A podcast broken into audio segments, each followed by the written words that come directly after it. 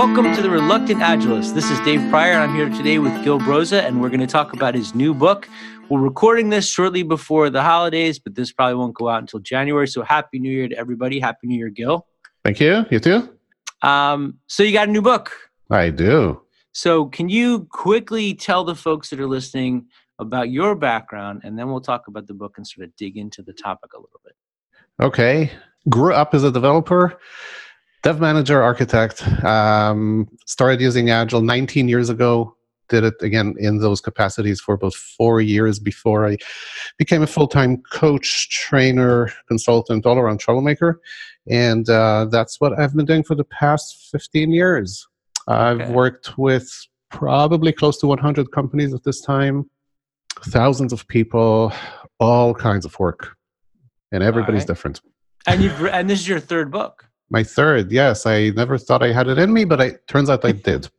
so the you've got the human side of agile, the agile mindset, and the new book is drum roll. Agile for non-software teams. Dun, dun, dun, And I am very excited about this book. And I we were talking to the for the folks listening, we were getting ready for the interview, and I said that I had a very specific sort of situation where this book was going to be valuable to me, and mm-hmm. I would like to share that with you.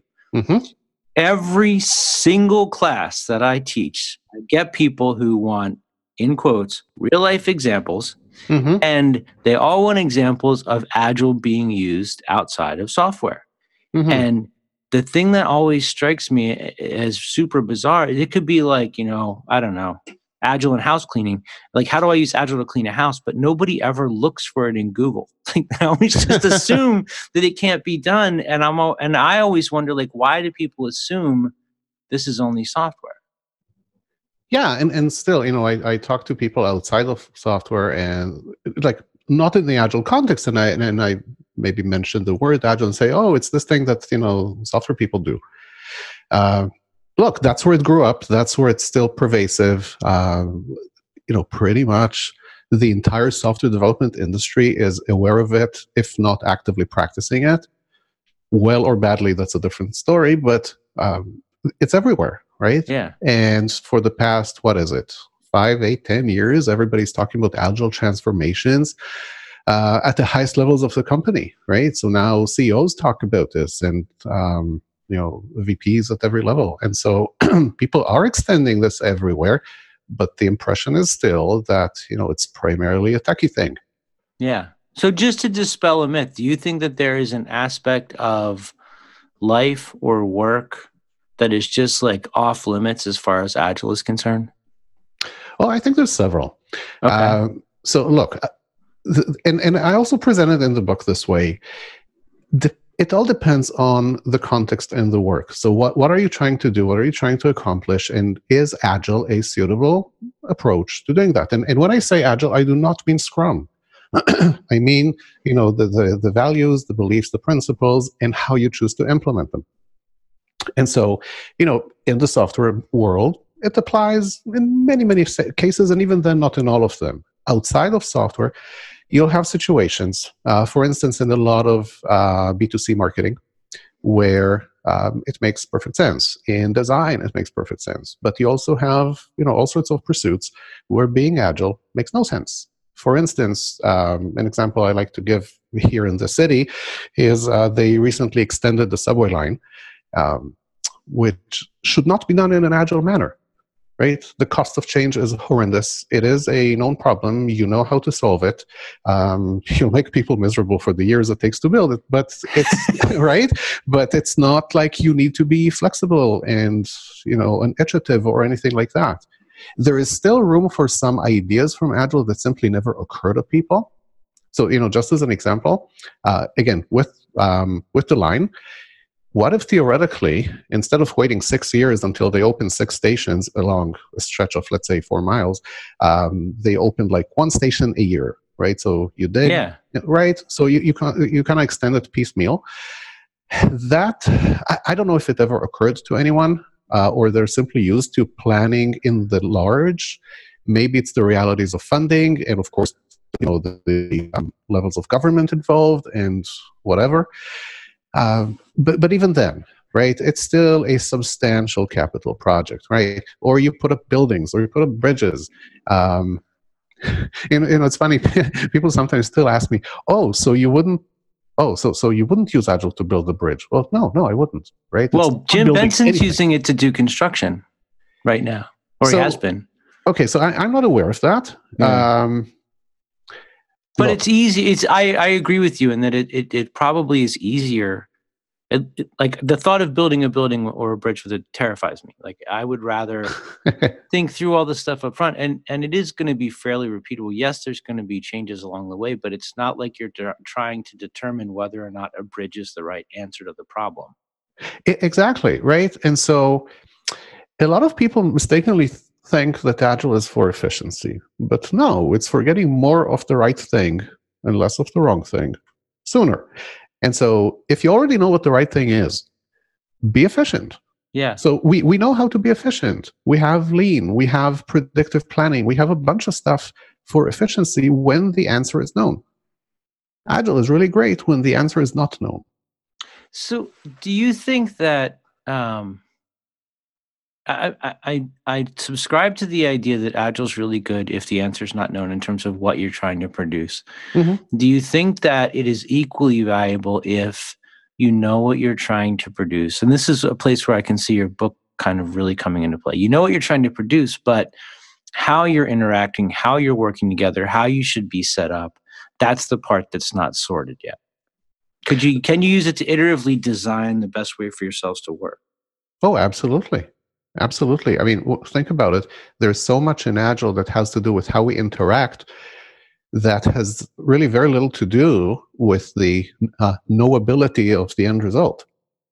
Right? Okay. So you're thinking about collaboration, you're thinking about simplicity, you're thinking about when should we be making some decisions, right? Um, there's the matter of involving people voluntarily, which means treating them with respect and trust and safety, right?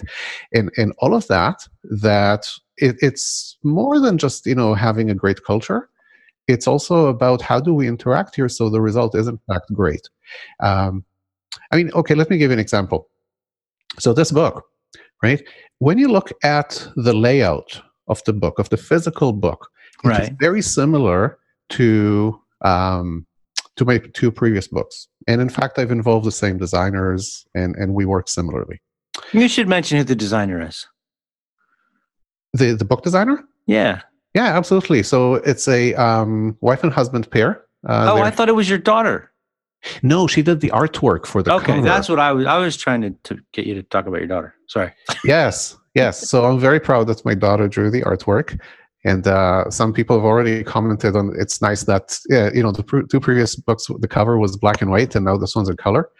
Um, yeah so most of my family is creative. And when i say most i mean not me.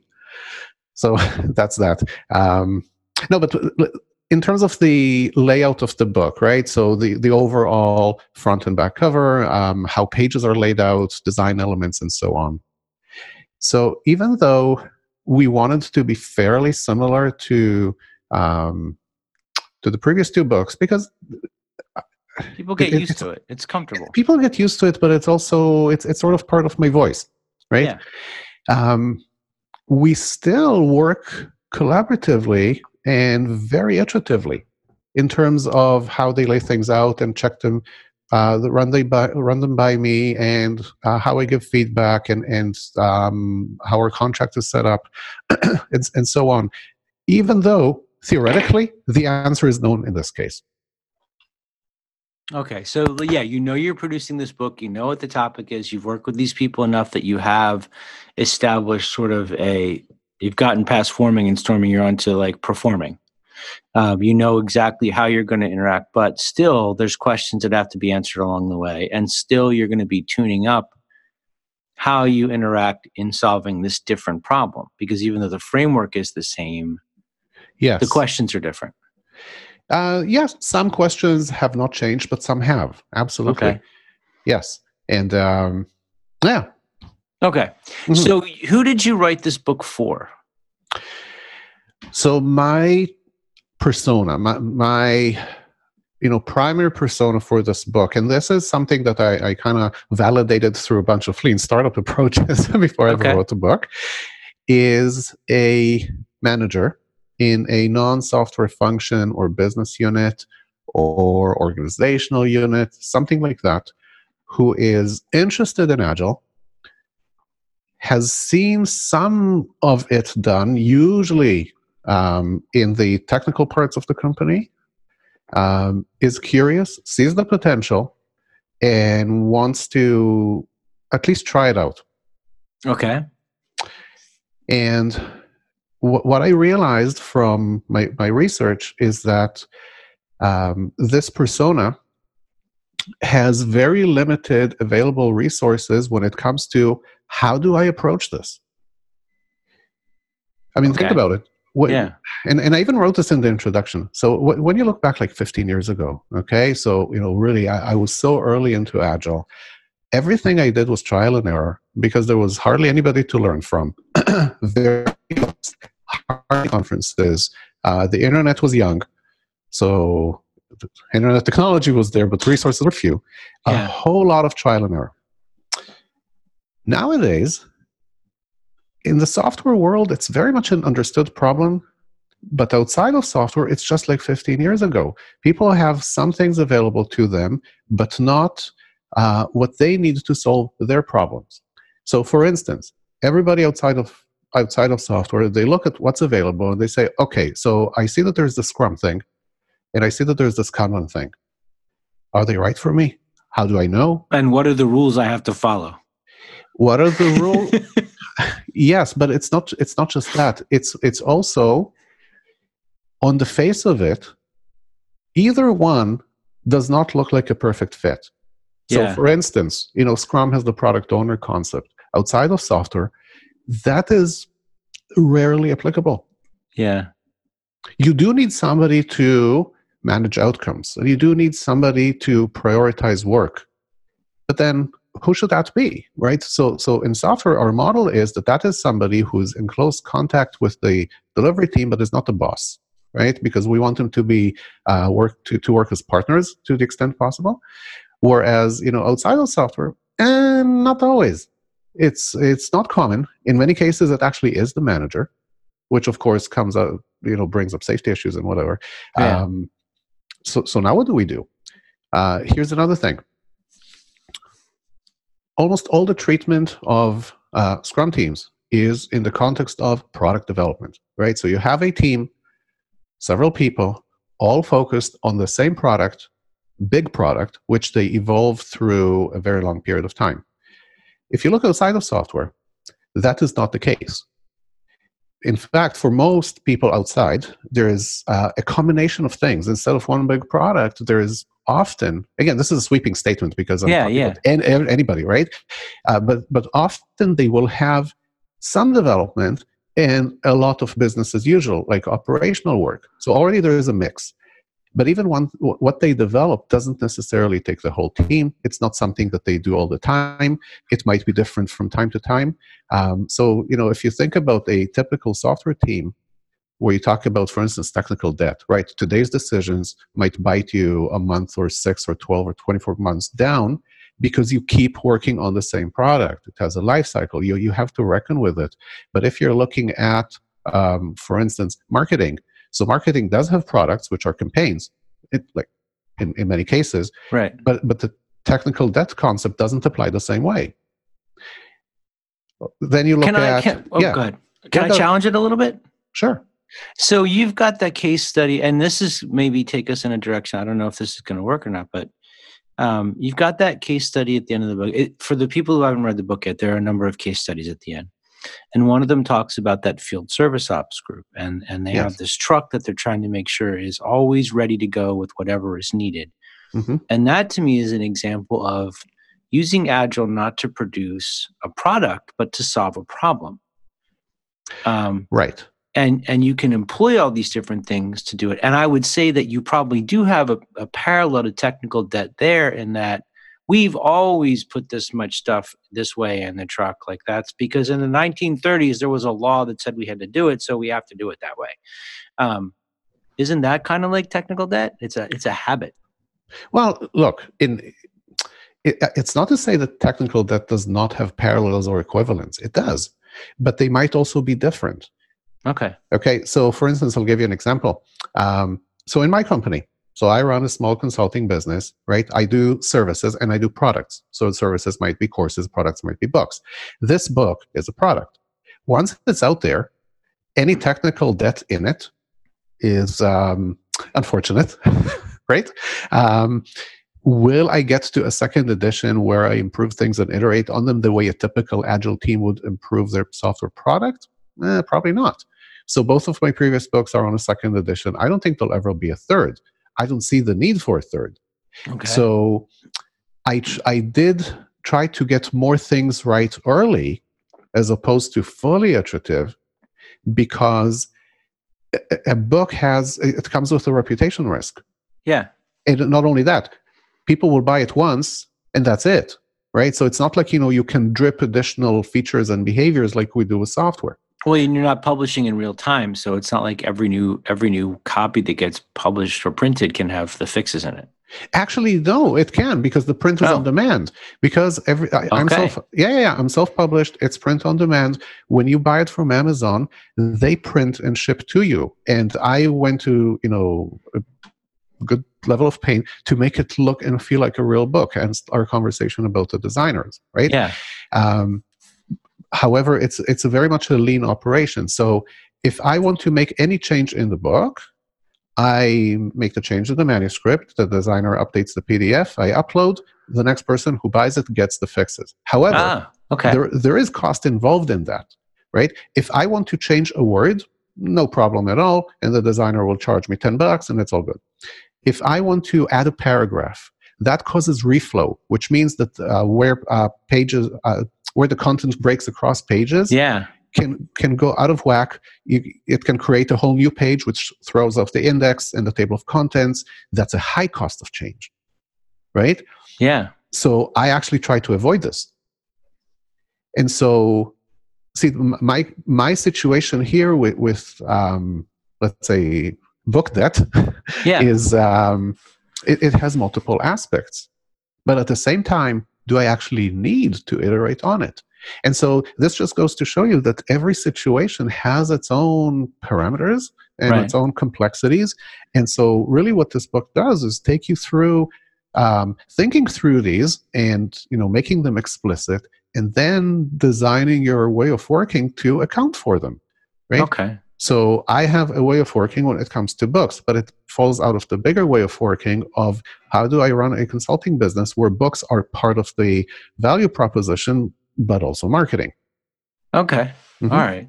And it does seem like in the book you're offering people kind of like a journey from this is what this stuff is to how you go about preparing yourself and your team and your organization so that you can begin cra- crafting your own version of this stuff wherever you're doing it if it's outside of software. Is that is that a good way to say it? Yes. I mean we talked about the agile journey right? So yeah. the agile journey that i'm thinking of for my reader is again it, some non-software department unit whatever let's say marketing let's say finance whatever.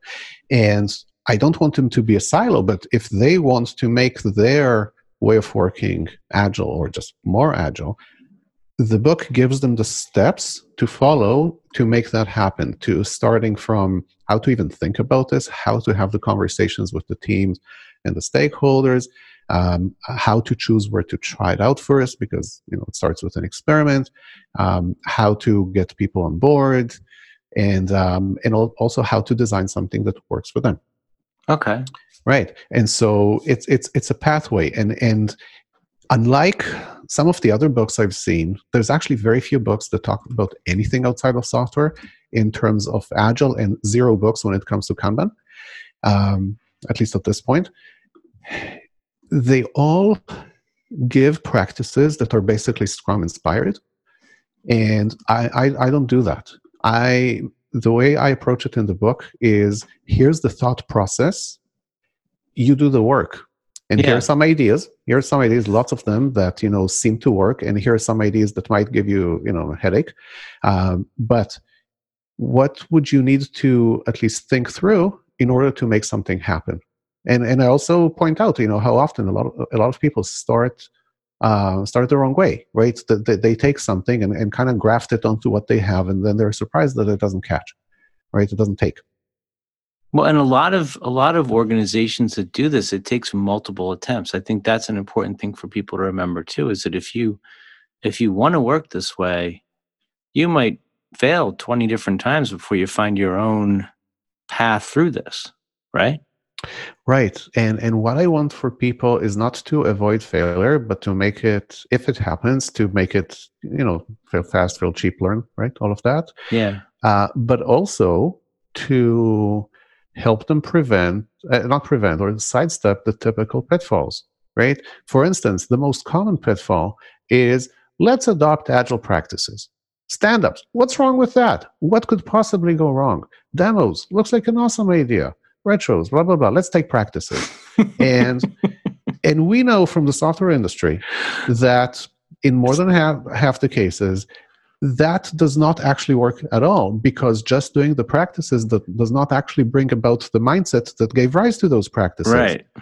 And so you end up really misaligned. The the, the, the way of thinking is not really changed from before. The the some of the behaviors are different but because they don't agree because they're like totally different value systems, uh, it doesn't survive. And, and that is such a common pitfall. I mean, it's a subject of most of my talks and keynotes and such. And, and still, people fall into this trap. And I, I'm hoping my readers don't fall into this trap because most of them haven't started Agile yet. Whereas if you look at a typical company that uses software, they have started something. Yeah.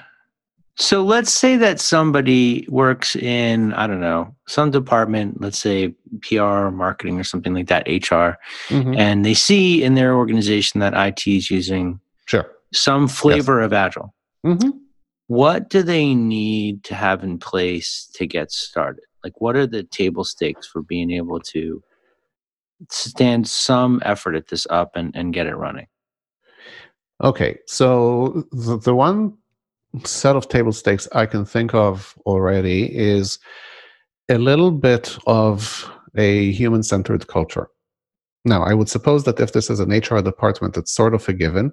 Uh, but in other departments, th- they're often used to just you know standardize best practices, industry yeah. standards, and, and whatnot, and they don't necessarily see the people, right? And okay. so, uh, one, when you say human centered, I just want to clarify. You're talking about actual, like thinking of the people that work at your company as human beings and not resources, as an example. So that is definitely one thing. I mean, a lot of people are not even aware that they use the word and, and what the word communicates, because the words do in fact communicate what we think, right? Yeah. But the other thing is also, what are the expectations from people, right? So uh, I think you and I have had you know interviews about this like years ago. But you yeah. know, how, how do you treat people, and how do you manage and lead the human system that you have, right? Because it's very easy to just see the work, right? Just to see the projects, just to see the deliverables, the timelines, the constraints, the budgets, the this and that, but not quite see how the people affect the result and how treating the people affects future results. And so, for instance, um, something that I often encounter when just you know coming into a company is people ask me, okay, so how do we do accountability? Or some form of that question. Right? how do I so, make them accountable? Yeah, how do I make them accountable? or and, and sometimes it's how do I know that? How do I really know that they're not slacking off? Yeah. And first off, that tells you a lot about the yeah. culture. I like to assume that people mean well, and that when they ask me this, it's because that they, they haven't seen better. It's not that they're not able of doing better, but where they have worked so far, just you know, didn't encourage the ability to treat people differently. And I say, all right, so look, we have accountability is one thing, and here are is why traditionally we've done this, and, and here are some of the um, problems with it right? It, it's it's a check the box mentality and it's reactive and a whole bunch of stuff. And i say okay so let's consider the difference between accountability and responsibility. And then um, and then we move over to the idea of you know trust. And and and i can tell that in many situations they say yeah we, but we trust our people. But you can tell through their behaviors and actions and words that they don't really. well, they And- trust them to be irresponsible and untrustworthy. Okay, fine. no, but but I, I- had a case like this just you know a couple of months ago, and I, you know I was si- sitting with you know the leadership team of a small company, and and we really got to this point where I said, you know, yeah, you no, notice the words you're using. You you're not really trusting them. Yeah. Okay, which forget agile. This is a problem, and so do you want to have a system where you don't trust people and you have to keep following up and checking up and and and double verifying and everything which in some situations is required and i get that but in others it's just an, an industrial habit. It's not necessarily um, a useful strategy. So what happened if you know we, we switch tracks and instead we say all right no we, we build a system that is based on trust if you don't see that the trust is justified then you work with that through observations and feedback and coaching and blah blah blah right? But that that's like a parallel universe. So we know okay we in the agile community we know what happens when you try to to bring agile to an environment that just doesn't see people. It sees resources that are Right. fungible tradable dividable and, and, and divisible and all of that. And and we know that really all you get is iterative delivery. You don't actually get any additional you know thinking of the customer or any collaboration or anything else it's just people using different tactics to uh, you know deliver in pieces that's it Can, can I ask you a question about this? Yeah. Because I'm seeing a parallel here, and, I, and I, this is the thing I, I want to ask about. Um, you mentioned a few minutes ago about people who adopt agile practices and they're Uh-huh. basically just going through the motions and Yep. it's not really delivering because they, they haven't really kind of internalized it or you know people always say you have to be agile whatever Yeah.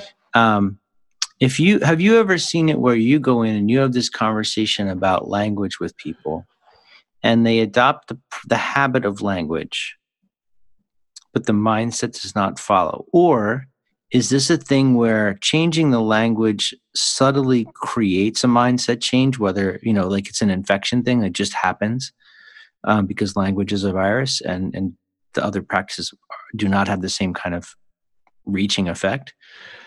So i i can't think of a single case where changing the language was enough okay. uh, or where it brought with it a um, a change in behavior or mindset.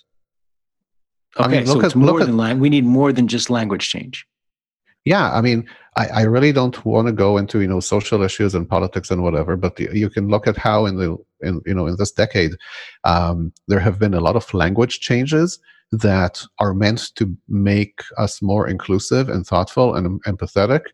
And I don't know that we're actually more thoughtful and empathetic, even if we're you know told or expected or in some cases forced. okay um, boomer. to- yeah. sorry. I couldn't let it go. Sorry. I tried. Right? So language alone yeah it's No, not I- enough. it's not enough. And and here's the other thing. We talk about ways of working. We talk about mindset. We talk about values and stuff like this. And everything is so subjective and has different interpretations and whatever it's like you know when i ask people how do you define collaboration okay i will get like six different definitions yeah and you know, you want to talk about language. I grew up speaking a language that makes no distinction between collaboration and cooperation. In English, we have two words; they mean totally different things. And, And where did you grow up? Where did we? I didn't bring. We didn't bring that up earlier. Uh, Israel. Okay. So in Hebrew, there is no difference. It's the same words. Huh. Um, by the same token, um, there is no real distinction between effective and efficient. So sometimes people actually say effective in kind of like English. Yeah. Uh, and they mean re- efficient. no so, so we kind of use the english sounding word to make the distinction between that and efficient but Ah, but, the, okay. but but the point is that you know the languages we we grow up with do have something to do with uh you know how we how we see the world right Yeah. uh, but even if everybody grew up you know in the same place with just, you know the same language and everything it's th- th- this whole thing is bigger than us right and we have to be very explicit about what we mean Okay. And so, for instance, if I am with a team and I want them to collaborate, first, do I know what I mean by that? Right. Yeah. So for a lot of people, they, they look at their team and they say, "Hey, we collaborate," and really all they mean is that you know we, we're friendly, we play nice, we share our resources, the physical stuff. Uh, we um, we help each other out occasionally, but it's still individual work, and they don't make that distinction. So if you want, like in Agile, when we talk about collaboration, we we have a higher standard. Yeah. We have a higher standard, and it's not enough to say, "All right, uh, you know, folks, from now on, we collaborate around here." Right? You have to actually, you know, self-organized now. Yes, you have been liberated and unshackled. So kindly go forth. Do the thing. Organized. Yeah. Yes. um, yes. So um, you, you do have to put structures in place and you do have to you know re- visit and revisit and see that's the whole you know inspect and adapt business. So you see that it's actually taking place. Okay. Yeah. Cool. So yeah i'm glad that we went down that path. It was a little bit of a rabbit hole but i appreciate you being open to it. So so we've got the language thing. We've got to find some way of creating behavioral change. We've got to create an environment that will support it. Um, when you talk in the book about the values and things like that, mm-hmm. how important do you think it is upfront that, let's say there's I'm a leader, I'm a manager somewhere in a company, and I want to try this stuff out. Mm-hmm. Do I need to sit down with my team and define like the language things we just talked about? Define why are we going after this? I feel like a lot of people just say, let's go be agile or let's go do agile. And if they don't know what problem they're trying to solve, I'm always like, well, uh, I don't know. Absolutely. work. yeah, so absolutely. And unfortunately, this is something that uh, people just don't do. Uh, maybe it's the press of business. Maybe it is uh, just not being familiar with the concepts. Uh, you know, I'll, I'll give you an example so there's a company I recently started working with, and I did an assessment, and and it's fascinating how um, everybody wants agile, and people kind of know what that means. And at the team level, they've done a lot that is congruent with agile. But the one thing that's missing is a very clear determination from the top of what's the vision and what's the strategy to get there, which is horrible for a business, right? And what do you mean? Wait, wait. Why is that horrible? It's horrible that they don't have it. You're saying, right? Okay. Yes. I mean, how can you have a business? It's 300 people. Um, how can you run a successful business with no clear vision? Or I what have are you so many to- classes full of people who don't either they don't have it or they don't know what it is. It's one of the two. You know what? If they don't know what it is, at least maybe somebody else in the company who makes some decisions does know what it is. Yeah but the fact that you know this is a company that kind of runs by making little increments of stuff and so so they're lacking the strategy which is sort of really again like like you're saying the, the problem you're trying to solve right? So w- what are we trying to do? Are we trying to uh, you know delight our users with this? Or are we trying to um, go after this new market we have where we have potential for you know making a name for ourselves? Whatever it is. And then tying that into why agile is a legitimate and and good choice for getting there. Okay. Right? It's like if so so here, here's an example. If your vision is well whatever your vision is if your strategy is to be incredibly innovative about it okay? Let's say it has to do with artificial intelligence right? That's the big thing this year. Um, you you need a whole lot of innovation and market testing and such because okay. you really don't know what will come out of it. Agile is not the best approach something that is more like lean startup which is more exploratory and less committed to finite answers or definite answers, I should say, is is a bit more suitable. Then once okay. you have once you identify what product you're building, now you switch to agile. Okay. But what if you are in a different situation where you know it's an established situation, you know what you're after, um, the solutions do evolve, you know what problem you're after, and you know being adaptive and collaborative is great. So you use Agile for that. So it's really choosing your overall approach based on what you need, what okay. will make you most successful. It's like, you know, I I run my business using a hodgepodge of agile and lean ideas, not because I walk my talk, not because I do dog fooding. Remember that practice, yeah, yeah. right? We, right? It's because that is the sensible thing to do. If I tried to run my business with, you know, huge yearly plans and, you know, big calendars and everything's predictable, that would probably not be a very good thing for me. Okay. So I want to kind of follow that a little bit further. You you talk in the book about how like in the section of the book where you're talking about how to design your mm-hmm. approach, design your initial way of working. It's chapter yes. eight in the book. Uh-huh. Um, you go back to the idea of making sure that everything you and your team are doing are in sync with um, your values, your constraints, and your beliefs. Yes if a team is new to this way of working, like if I bring my folks in, I'm like, let's talk about our values. They'd be like, what? Yeah, you have to explain what you mean. Yes. Yeah, how do you have that conversation? And how do you give them the context they need? If if it's a traditional command and control environment, and I want to try something like this out, and I'm like, let's talk about our values. Those aren't questions that are used to being asked. Oh, right. E- even in non-command and control environments, those are not conversations that people normally have. And usually, when they do talk about values, what they mean are cultural values, people values like integrity and respect and honesty and you know whatever, yeah. uh, which are great, but actually give us no guidance at all as to how we get work done.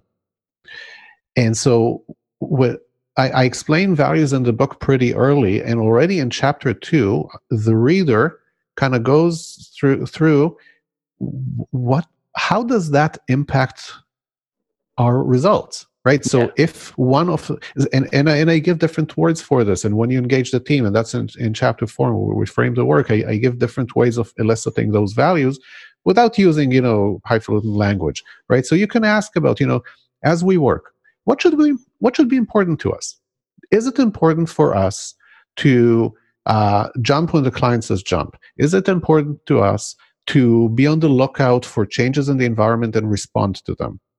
Is it important to us to maintain a collaborative collab, um, uh, relationship with our customers? Or should we just, you know, get essentially the requirements up front and just run with them? Yeah. What should we what should be important to us so that we are successful? That okay. that's the question. And you know, managers sometimes do that, but rarely with their teams. Okay, so managers do have some of those conversations, but usually not to the level of explicitness that I, I call out in, in the book. People are not used to that. And, and, and a word that I keep using in the book, and also anytime I talk about the book, is intention. Right? We want to be intentional about how we work. And when we say, let's be agile, we're not intentional about how we work. We're just picking something off the shelf because we like it. Yeah. But that does not mean that we have put in the even 30 minutes of thinking of, is this the best thing we could be doing here? And once we think what the best thing for us is, we want to be intentional about it, intentional and explicit, so that moving forward, everything falls out of that. So, for instance, if you decide that you know being responsive to um, marketplace changes, let's say, is of utmost importance to you if you are to reach your objectives, everything you do, your way of working, even how you structure the team, uh, your working agreements, everything has to fall out of that. Okay. Well, as opposed to saying we have this solution called Agile, let's see, let's force fit it. Yeah. I think another aspect of that, that just in case it didn't come across to anybody, is that when that manager who's used to having these conversations with other managers, but not with their team, mm-hmm. when you open that door with the team, it invites them into a space where they are more um, they're more bought in because they have more of a say. Their mm-hmm. voice is heard. They get to, to help shape this thing. And just by the nature of the conversation it's going to make them more willing to go through the struggle of taking this stuff on. Yes. And and this level of explicitness is critical. I want to give you an example. So just this morning uh, my wife was my co-conspirator in these things and i uh, we're leading a workshop for a non-software group and it, it's what we call our collaboration and teamwork teamwork and collaboration Kickstarter workshop. And people go through a simulation and whatever. We had the most unusual group today. It's a group that uh, whose level of teamwork was outstanding, and they spoke about how normal it is for them.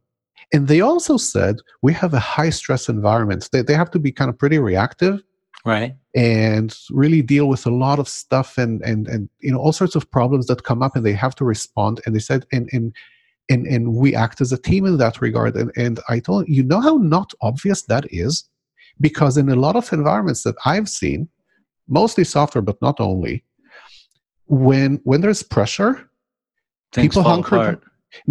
even if they don't fall apart people hunker down and they parcel out work. Yeah right? And so, okay, I'll do this piece, and Dave, you do this piece, and and okay, and, and we'll meet in two hours and deal with it, yeah. right? And uh, you know, think uh, when we have you know production issues or when we are close to a release, right? Um, a lot of times, what we see at that point is not teamwork.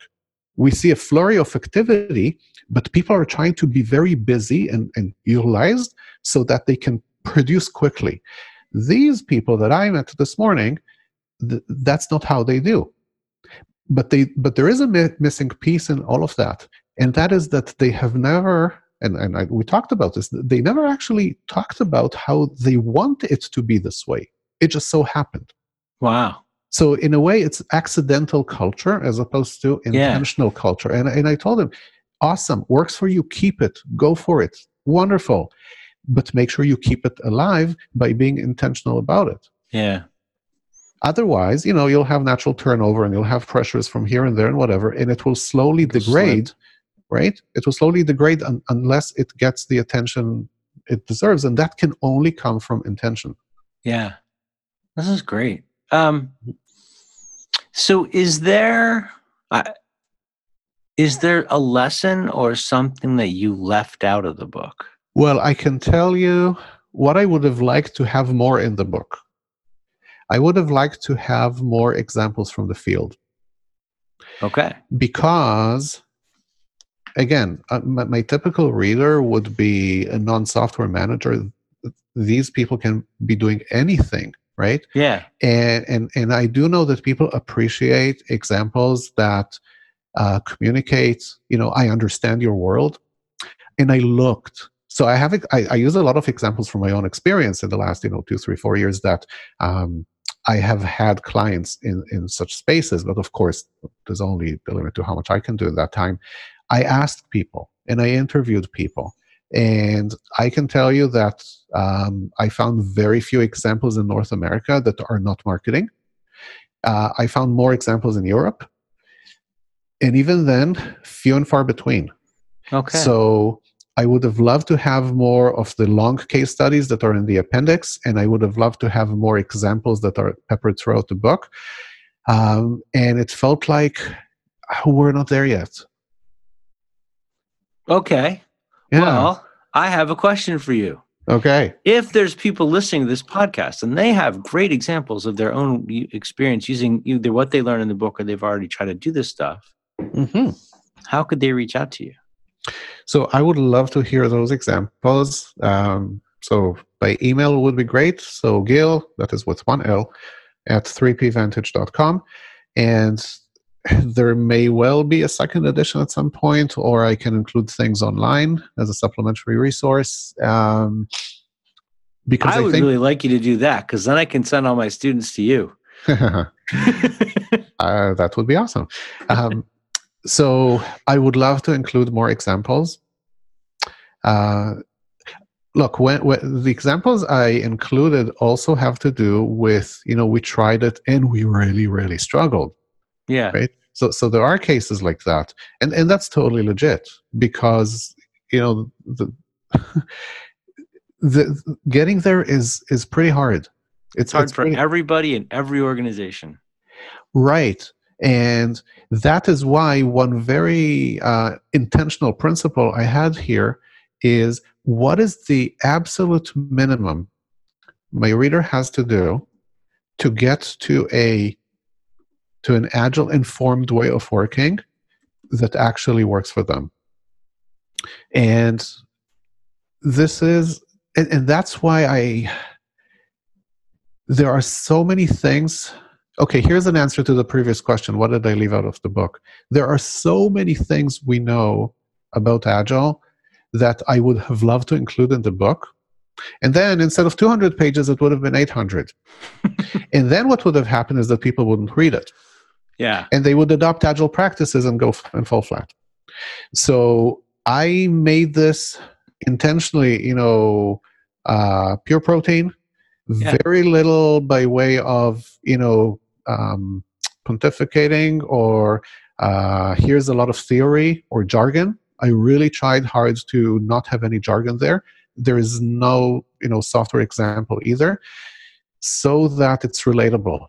Well, and, and I want to point something out with this. So when I first, when you first told me about the book, I thought it was going to be a book of case studies, and it is more, I would say, my interpretation of it, an explanation of what this stuff is and how to get started setting it up. And then there are some case studies in the end. Yeah, the case studies are in the appendix, right? There's four of them right now, but there's many little examples throughout the book. But but your intention is to give people kind of a how-to. It's a how-to. Yeah. It's a guide to becoming agile in a non-software context without resorting uh, re- uh, resorting to basically canned solutions, yeah. Right? Off-the-shelf solutions, which I just don't see how they can work. I mean, look, once software kind of got its bit, got its act together, agile became really popular in marketing. Okay, but marketing does not look the same across companies. Right. So how, how come you can even write a book for agile marketing? If you do B2B, it's totally different than B2C. If your uh, demographic is like this or like that, you would work so differently, right? If you're marketing a brand or you're marketing a product or whatever, it's, it's so different. So why treat things the exact same way? Yeah. And so this is a how-to because you know it really came out of how I work with clients, and I, and and I really reflected on what kind of conversations do I have with clients, and what do we go through before we ever get to what your process might look like. And and the book is really structured this way. So if if you read it, it, it the chapters are organized in, in this kind of way where you know this is the set of conversations I would be having with you if you were a client and they're spread out over time and they might take months before we ever get to the point of um, how frequently should we review our work and with whom and what form should that take Okay. As opposed to saying the framework tells us to do a demo every two weeks Yeah. Okay. Well, what if people want to learn more about? You mentioned the workshop a few minutes ago that you and your wife did. What if people want to learn more about the workshops you're doing and things like that? So everything is on my website at 3pvantage.com. Uh, that one is uh, I, I so love this this workshop because people make something that you know some of us might buy in stores actually and uh, learn so much along the way. Uh, that one is for collaboration and teamwork. Um, but otherwise, I have courses where I teach Agile for non-software teams. Right? Um, I have a course goes by by that name, and I teach people uh, how to you know think and be agile without a single prescription and a single so-called best practice. And afterwards we actually go ahead and, and design the way of working. Excellent. so yeah so there's that. Uh, typically the stuff i offer has to do with mindset and with leadership. I mean Okay. people still approach me for like you know tell us exactly what to do and whatever but um, I, I don't do a lot of those right so it's it's more of the you know how, how do we get to agility that works for us as opposed to okay what do I do? yeah. But but you do have events listed on the 3P Vantage site. People can go check that out. Yeah, Um, Yes, they can find the books on Amazon and and um, and on your site as well. Um, Yep. And they can. uh, What about the LinkedIn and Twitter? They can get you there too. uh, LinkedIn is better. Okay. Um, I hardly use Twitter anymore, uh, but LinkedIn absolutely. And I love when people connect with me, and I love even more when they actually include a note, because otherwise I I don't know the context. All right. Cool. Well, this is great. And good luck with the book. I hope things go very well. I hope so too. And I and I'll hopefully I'll see you this summer at the Agile conference, and maybe we can check in then. okay, wonderful. See how many thousands of case studies you've gotten from this podcast. yes. Cool. All right, thanks, Gil. Okay, thank you so much.